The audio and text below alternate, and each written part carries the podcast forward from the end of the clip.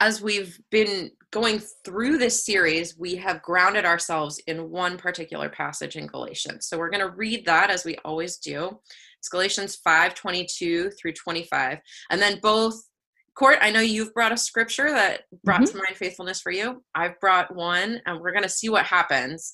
Um, we never practice these ahead of time, so it's all fun to see yeah. what the conversation holds and what questions come out. But here's the Galatians passage. By contrast, the fruit of the Spirit is love, joy, peace, patience, kindness, generosity, faithfulness, gentleness, and self control. There is no law against such things. And those who belong to Christ Jesus have crucified the flesh with its passions and desires. If we live by the Spirit, let us also be guided by the Spirit. And Court, you you picked a scripture. What's yours? I did. I went to good old Matthew this mm. time. Uh, I chose Matthew 15, 21 through 28, and I used the NRSV version. So here we go.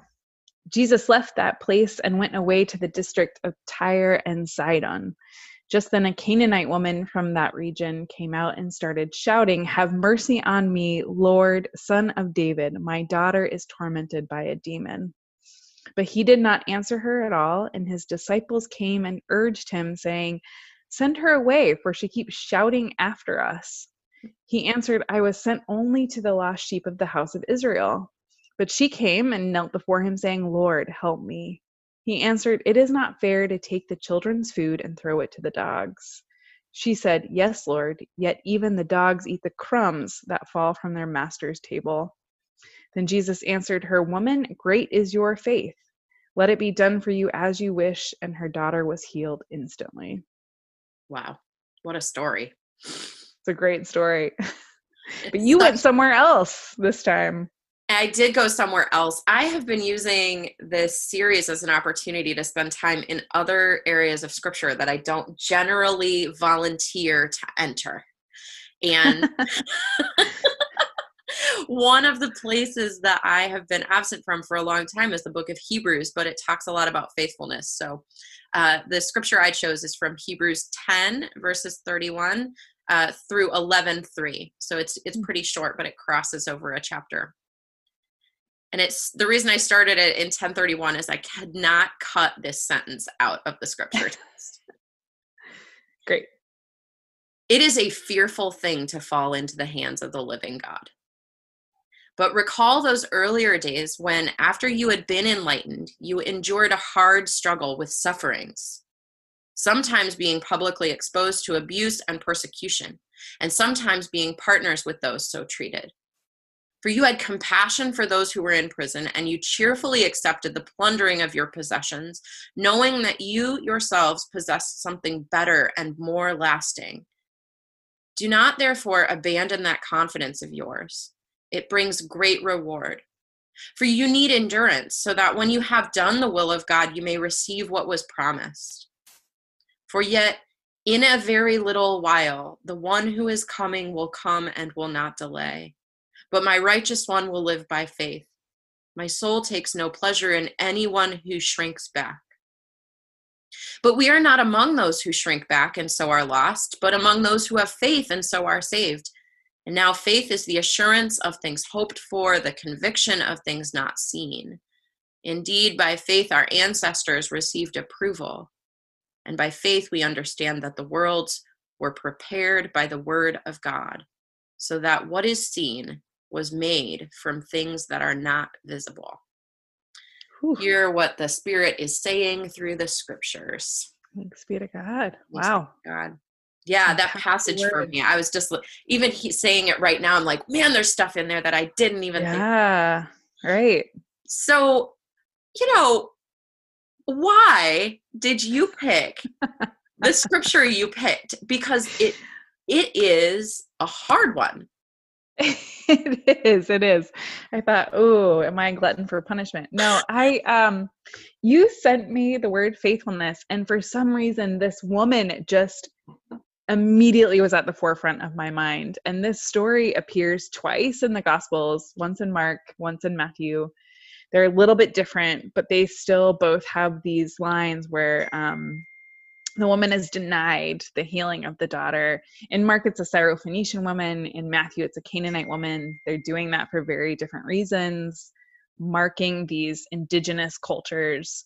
Um, but in Matthew, it's just this persistence of the woman that I could not shake, right? Like she is coming to Jesus and essentially saying, I have faith that even if you don't recognize it, you are to do this thing for me. And I think it popped up in my brain for a few reasons. One of which is I love that Jesus is so human in this mm-hmm. passage that it's like one of the few passages where he doesn't call out the faith in someone else.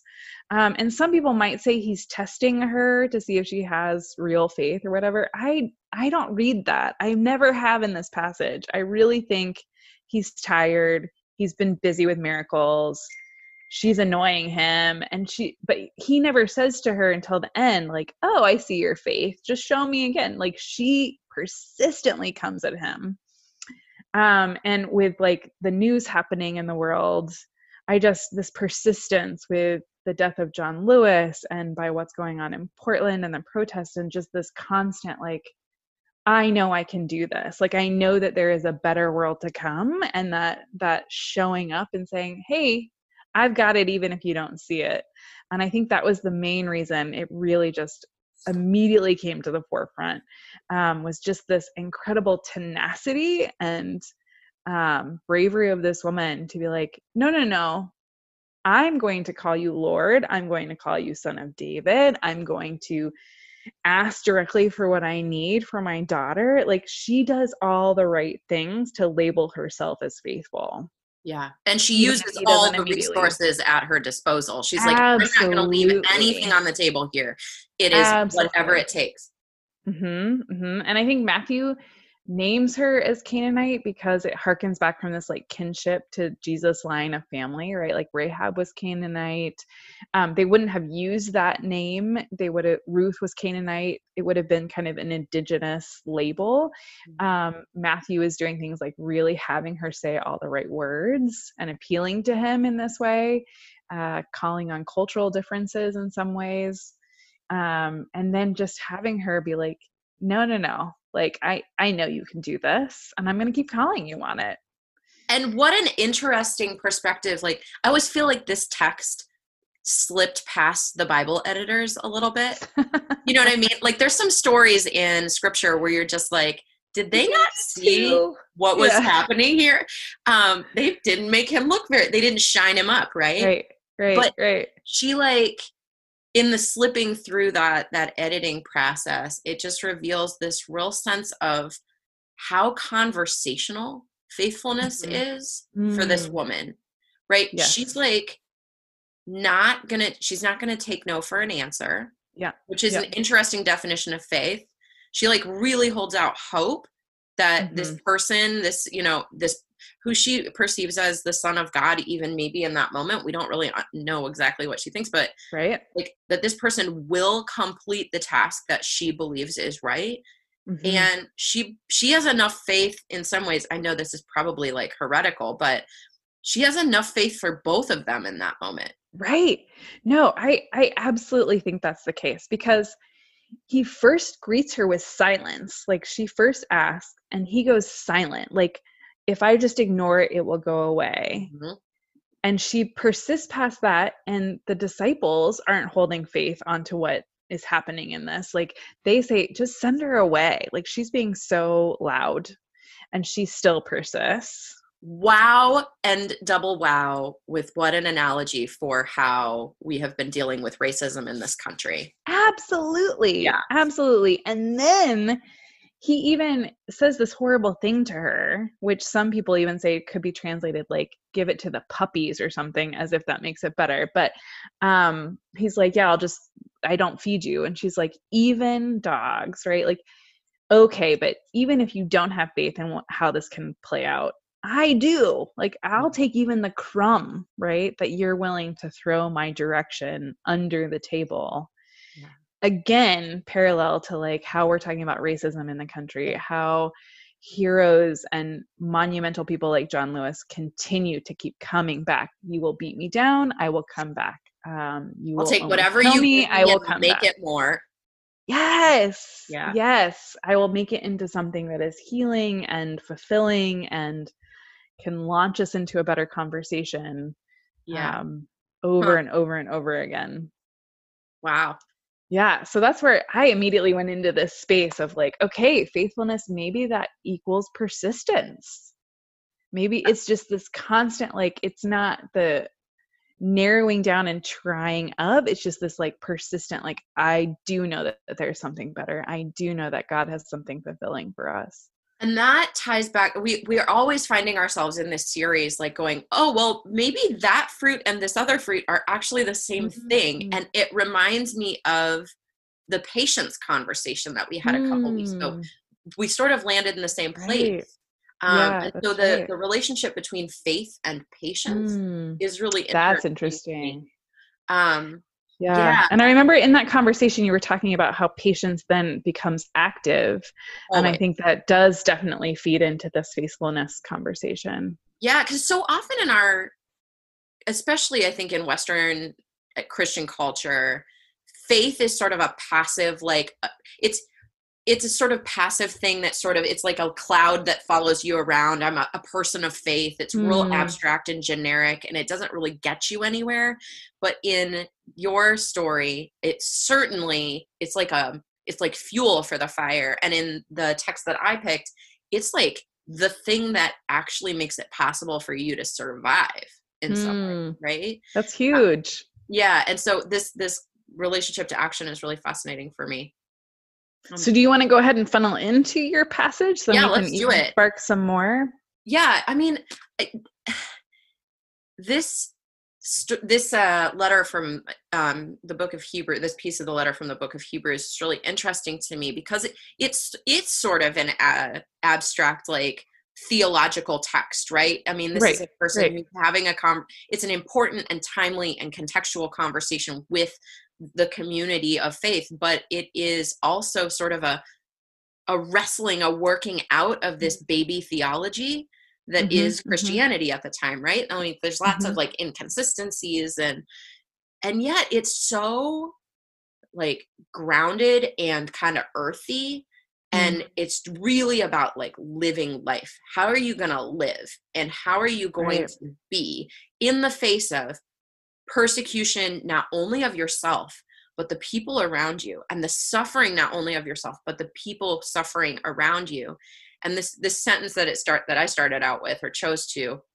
um, it is a fearful thing to fall into the hands of the living god struck me so much because when i decided that i would say yes to being a person who had faith in the living god it Mm. felt like it felt fearful it felt like Mm. falling into something uh, unknown and kind of terrifying and uh, very unsettling it is a fearful thing to fall into the hands of the living god and and so when i was reading this text and hearing about you know having compassion for people in prison and having the need for this internal confidence constantly in the face of all of the things that life is throwing at you and your people and the people that you know God cares for um, I was like oh maybe that's what faithfulness is. Maybe that's that's Mm. faith is this sense of assurance.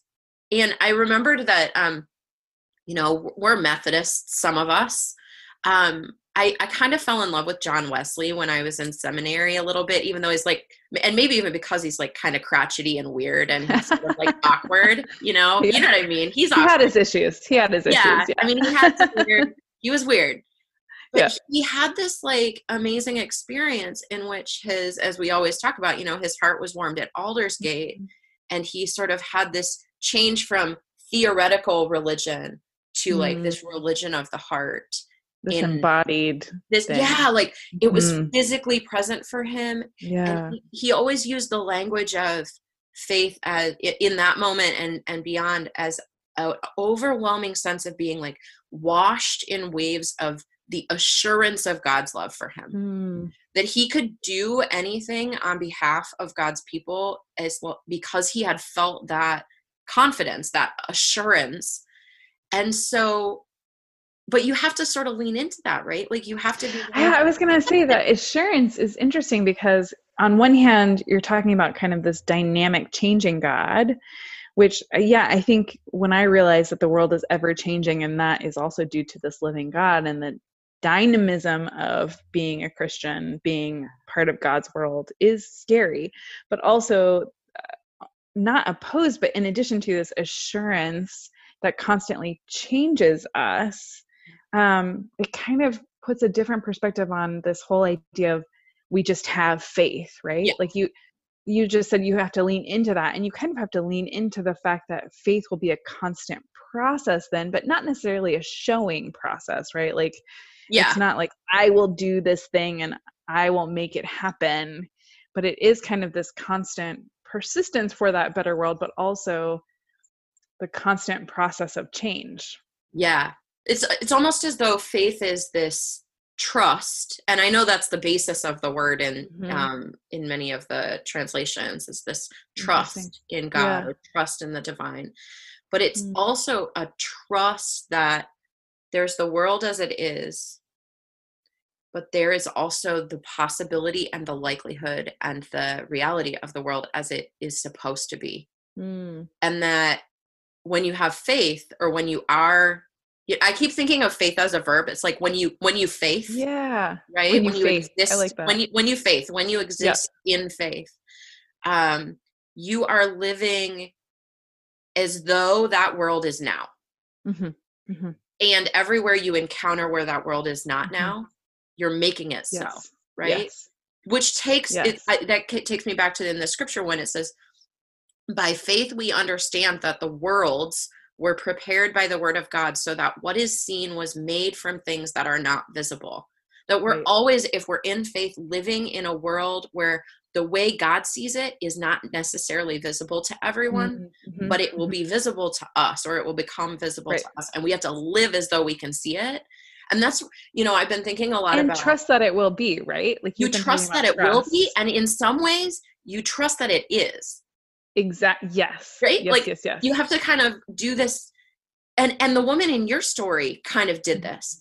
She's Mhm. like i'm i kind of imagine her as being like listen jesus i'm willing to have this whole conversation with you. Absolutely, it's going to take yeah. a minute. However at the end of it you're going to do what i'm this asking This will happen. Yeah. Yeah. So in some ways for her the thing she was working toward was already true for her. Yeah right? And he doesn't say i've done it. He says it will be as you have said. Which is like a crazy grammatical construction Right. which way to say like, matthew like, obviously yeah. And matthew has the narrator say like oh that means that her daughter was healed by the way. Right.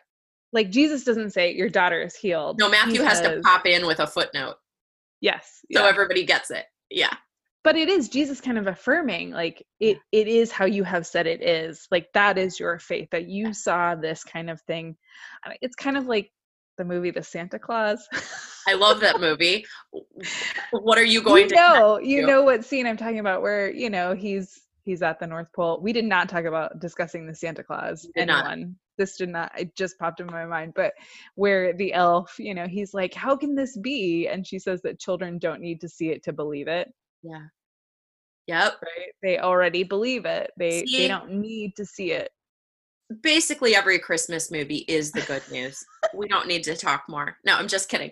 Um that's so I good. that you would It's- appreciate that. It's so you know i love christmas. Um it's so interesting to me this that really then faith when in both our stories if properly understood has nothing to do with time it has Mm. nothing to do with like um i i uh, how do i want to say this it al- it almost means that you have faith and you are faithful whether or not you like are working on it but you it's like there's this spiral to it it's crazy it's Mm. like what well i guess what john wesley would say is like faith is a gift that it's a grace it's a gift that god has given Mhm. and um you actually like just can rest that in the in the trust that is there. You, You, don't have have to do anything for it. You don't have to do there. for it. Which is Mhm. completely different. I don't know about you, but it's completely different than I understood faith when I was becoming a Christian in my 20s. Mhm. I thought I had to like get more and more faith, Hmm. right? Like I had to get Yeah. better and better at being faithful. And Yeah. which I think in some ways is true. Like we need to do the practice, There's a practice. Yeah. but Definitely. it doesn't mean that you like at some point arrive at being faithful. Right. Right. Does that make sense? I think yeah, and I I don't like I hadn't thought about how did how did I think of faith in my 20s. I almost think like I felt like I had to hold on to it. ah, Now that I'm thinking about this, processing out loud, like almost like if you already had it, you better not let it go. mm. Like you could lose it for sure. Like you could you could lose faith, right? You could totally lose your faith and you want to hang on to it. by Yeah. whatever costs. But Mm. I don't know that I necessarily thought of it as an active process necessarily. It was like you have it or you don't. And and then what do you do with it Yeah. was always a little hazy. and this this is i think where we really should visit texts like the ones the, the matthew text that you introduced and and i think for sure also the hebrew text hebrews text because it it's clear that these are people who are actively wrestling with Mhm. what does it mean to live in this world to believe and to and to live into because i don't think belief is just a head thing um to, to like really live into being a person who is certainly in full relationship with the divine and Mm, also then to know what to do with that like to absolutely. go to the next place and to grow in it and to be more and more present to it both Mhm. of those texts are wrestling with that and i think it's Mhm. something that we're all wrestling with right like i've had this question on my mind for weeks as we've been you know watching and participating in um, protests around breonna taylor and george floyd and all of the black and brown people who've been killed by police absolutely. um, Yeah. but also this new pressure from the federal government in our city. I mean, here in Portland, it just feels very intense and heavy. And I've had these questions in my mind about what is being faithful in this? How, and Mm. I've had conversations with people in our church. How do we engage in intentional reparations for our Black and Brown Wow. Friends and neighbors and siblings? How do we uh, think really carefully about putting our bodies in spaces where we can protect one another from violence? You know, and these kinds of questions, I think, are the kinds of questions that in our context are about faith. Mhm. They're about Mhm. faithfulness and what does Fully it look like for that, that. that fruit of the spirit to show up in our lives, right? Right. Right. Yeah. Yeah. And, and it's different for everybody. Definitely. Yeah. It's been interesting. Well, first of all, to watch what's happening uh, in your spaces from over here and also thinking about like how would I show up as a person of faith in those spaces? Um, how can I support people of faith? How can I support people in general, human beings in that space?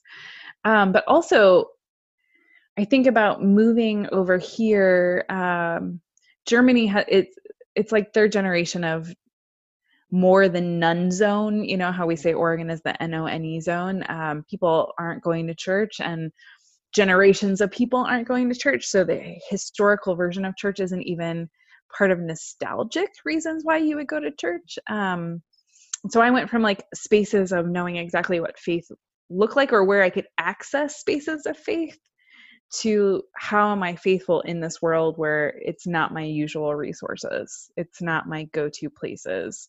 Um, and that's been really interesting to think about. Okay, then how do I continue to be a person of faith where it's really foreign? What does faithfulness look like when you have none of the things to rely on that you could use as crutches, even where Exactly. you've been? Yeah.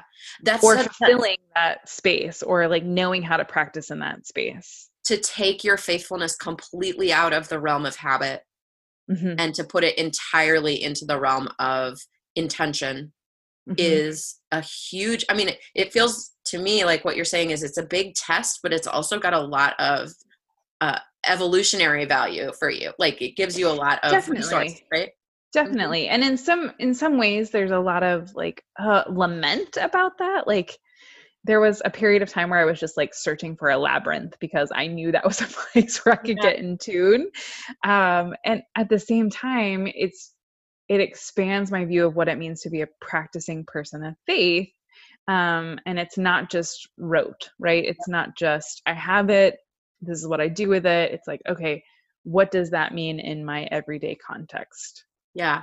And the everyday context piece, I think, is the real key because we're each in an everyday context, right? Mm-hmm. Like, not one of yes. us is exempted from having an everyday context where we're asked, I think, on a moment to moment basis, how are you being faithful? And right. and so for each one of us, it might look different.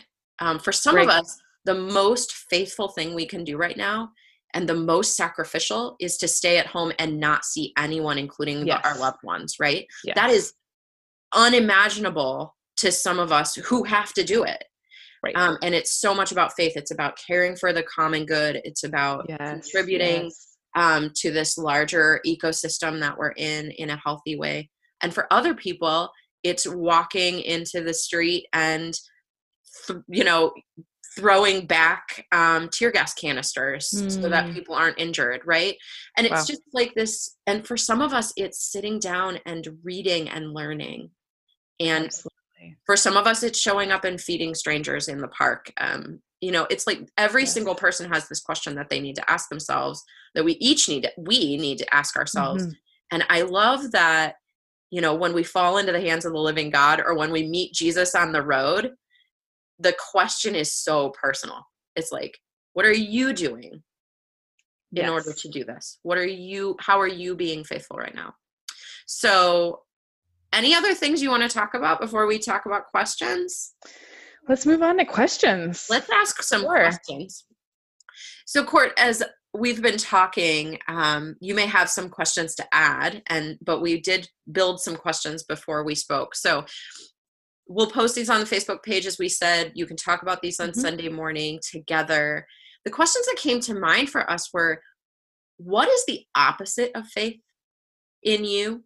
And I don't mean like, what is the opposite of faith, like definition wise, but like in you, when you know you're not being faithful, mm-hmm. what does that mm-hmm. look like?